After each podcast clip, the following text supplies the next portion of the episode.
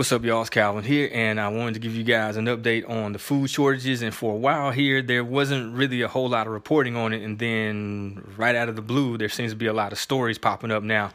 But um, McDonald's Japan, they are rationing out fries, and um, this has a lot to do with the flooding that is going on in Vancouver. There's like a railroad crossing or something like that that has been uh, taken out.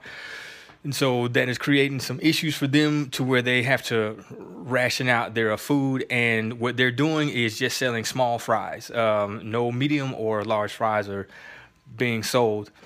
Also, there is a pending egg shortage in Massachusetts. And there's also some shortages that are dealing with the same type of situation in uh, California. There are these rights bills for animals that are being put in place and it's basically um, like these uh, farmers and uh, whatnot. They have to give their animals a certain amount of space to be able to turn around, and I believe in California, their pork industry, which is actually a good thing, is getting hit hard because you know they've got the pigs packed in there where they can't even turn around and stuff like that. So because of these laws that are being uh, put in place, it is gonna shortstop some uh, food supplies. All right, and and once again, pork is an unclean food, and I'm completely for that. It should be out of the food cycle completely. But at any rate, there are a lot of people that eat that stuff, and it is going to devastate them. And it's I, I have no problem with the law to be able to give these animals spacing to be able to turn around and you know what not to have good conditions because better situation for them would produce better food for us but the thing that gets me is the timing of it all. Like they're just now starting to do this stuff when we're, you know, almost two years into a pandemic and we're having all of these issues and then they just lump this on top of the whole situation. Like that's the funny part about this whole situation. Just wanted to put that out there to let y'all know that this situation is heavily being created by the moves of the people in power.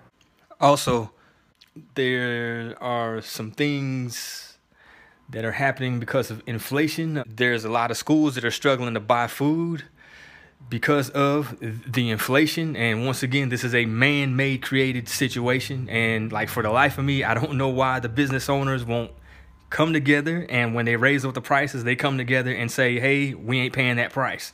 It's like it's an easy fix, but for whatever reason, it seems like nobody will do it. But uh, I don't know. It's just just crazy. But at any rate, moving on. Something else that is happening because of inflation is that the UN, meaning the United Nations, you know, one of the largest power structures on the planet, um, they are cutting funding for food aid to Yemen, and one of the reasons that they're saying is inflation. And you have to understand, like there's governments involved within the UN that can control prices and things of that nature, but yet they're just going right along with the script of allowing these prices to raise up. They can easily just lower them, and on top of the fact that like these countries can print money, you know what I'm saying? Like these people have the power to print the money, you know, but uh, won't do none of that. They'll just cut food aid. Something else that is curious about the whole situation in Yemen is that the uh, U.S. Navy they have reported that they just confiscated some uh, some uh, guns that they say are most likely coming from Iran to Yemen. Okay, and so on one end you have them cutting funding for food aid in Yemen, and then on the other end you're taking away their guns so they can't protect themselves. So once you take a step back and see the whole picture, you can kind of ascertain of what is really going on in Yemen. Next, we have the Philippines, and um, they've recently had two people die of dehydration, and they're also suffering from water and food shortages. And um, I just mainly wanted to bring them up, you know what I'm saying, to just let people know if you pray, pray for the Philippines, you know what I'm saying, as well as Yemen and the rest of the world that are suffering far more than we can because there's not much that people can do about war ravaged countries and typhoons. Like if you're growing your food and a typhoon comes through, you know what I'm saying, it's going to completely destroy your food, your house, so on and so forth. So there's, you know, there's there's really no preparation for that. And uh, you know, I know times are tight, so I'm not gonna ask people to give money. But if if you have it impressed upon your heart to do so, help these people out because it's them right now, and sooner or later it's gonna be us. And when it hits America, it may not hit everywhere. It may just hit your area, like the people in Mayfield, Kentucky. And you're not gonna want to be around a bunch of people that are indifferent, saying, "Oh, it ain't me." You know what I'm saying? You are gonna want at least some positive energy. So please send prayers out that way because they need it. Like it is a bad situation out there. And the Filipino people, they don't need much, man. They really don't. They're very resilient and they're very resourceful. So anything would help these guys. And something else that I wanted to bring out about the Philippines situation is that folks can look at this and say, how could somebody die of dehydration surrounded by water? Because Philippines is an island, all right? Or excuse me, a series of islands.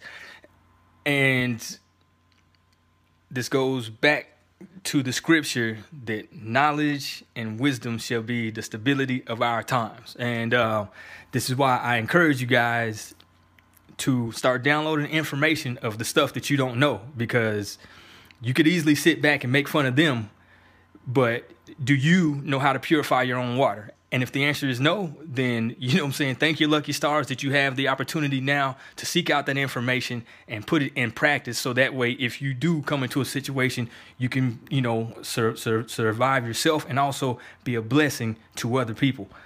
And lastly, something that's got a lot of people scrambling is that there are pet food shortages. And most people they like their animals more than they like people the alternative as far as the uh, people problem is for the people to start growing their own food and it's no different when it comes to pet food.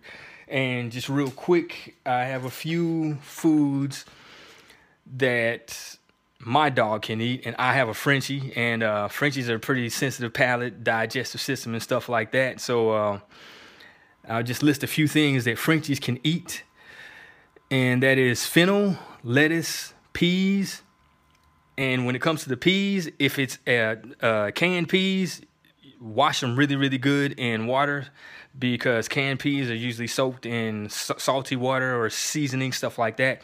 So it would be best not to feed your dog canned peas, but if that's all you have, soak them in water really, really good and really try to get the salt content out of there because it can be harmful to Frenchies at least. And I know everybody doesn't have a Frenchie, but once again, I can't go through the list of every dog.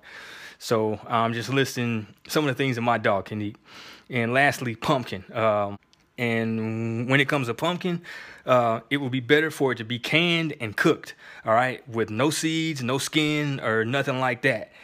And there are plenty of websites and blogs and stuff like that that are specific to your dog that, you know, has list of you know um, vegetables that your dog can and can't eat. Like like for instance, uh, garlic is uh, toxic to uh, Frenchies as well as kale, sweet potatoes, um, shallots, rhubarb. You shouldn't feed that to your dog.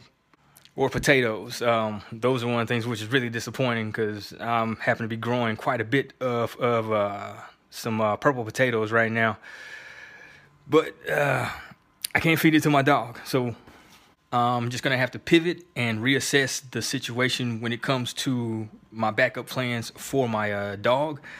And so, um, you know, I advise you guys to take the time to do the same thing because you know you you wouldn't want your your animal or anyone that is in your household to suffer because of a lack of knowledge. So, count your blessings that you are seeing these things early and uh, that you have the time to be able to make some moves because as i've said before like the people in yemen and the folks that went through the tornado and things of that nature like once it hit like that's what it was. They are left to deal with the devastation and uh, you know that that type of thing run across my mind all the time. Like you know what i'm saying? What am i going to do if i'm left with absolutely nothing?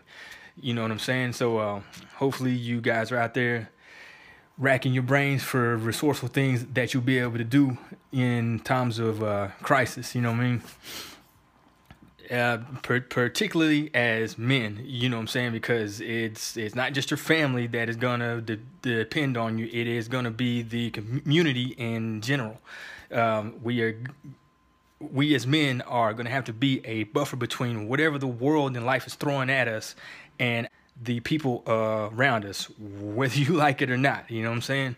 Trust me, you know, the day before the storm in Kentucky or in uh, the, the, Philippines, um, you know, life was good. And then next thing you know, you are, you're forced to depend on people that you, you know, probably don't even particularly like. You know what I'm saying? But these are the times that we're in, man. So it's, it's just, it's better to be, have the mindset to be a part of your community than rather than to separate yourself. You know what I mean? Because like with those potatoes that I am growing, I'm hoping that I can grow enough for me and my household and to help someone else. And that's with everything that I'm growing. You know what I'm saying? And God willing, I'll be able to get get some seeds and stuff like that to grow some things that dogs can eat. And it is going to be the same principle. Because one thing about dogs if you take care of them they will take care of you. You know what i'm saying? And my little guy will definitely stand up when it's time. So um, oh also something else that i wanted to uh, bring up is that now would be the time to start testing out different things that your dog can eat because um, for me i stay in a, an apartment complex and we got to pick up our dog poop and with my particular dog um, whenever we change up his diet, you know what I'm saying, uh, picking up his poop is kind of like picking up finger paint off of a fresh finger painting. You know what I'm saying? So um, keep that in mind. So like it, it kind of takes a while to get it to where it's, you know, solid where we can just scoop it up and like go. Otherwise, it's just, you know, you uh, might as well get a shovel. Hope this resonates with you guys. This is the Power Rose. Give us this daily bread. Mm.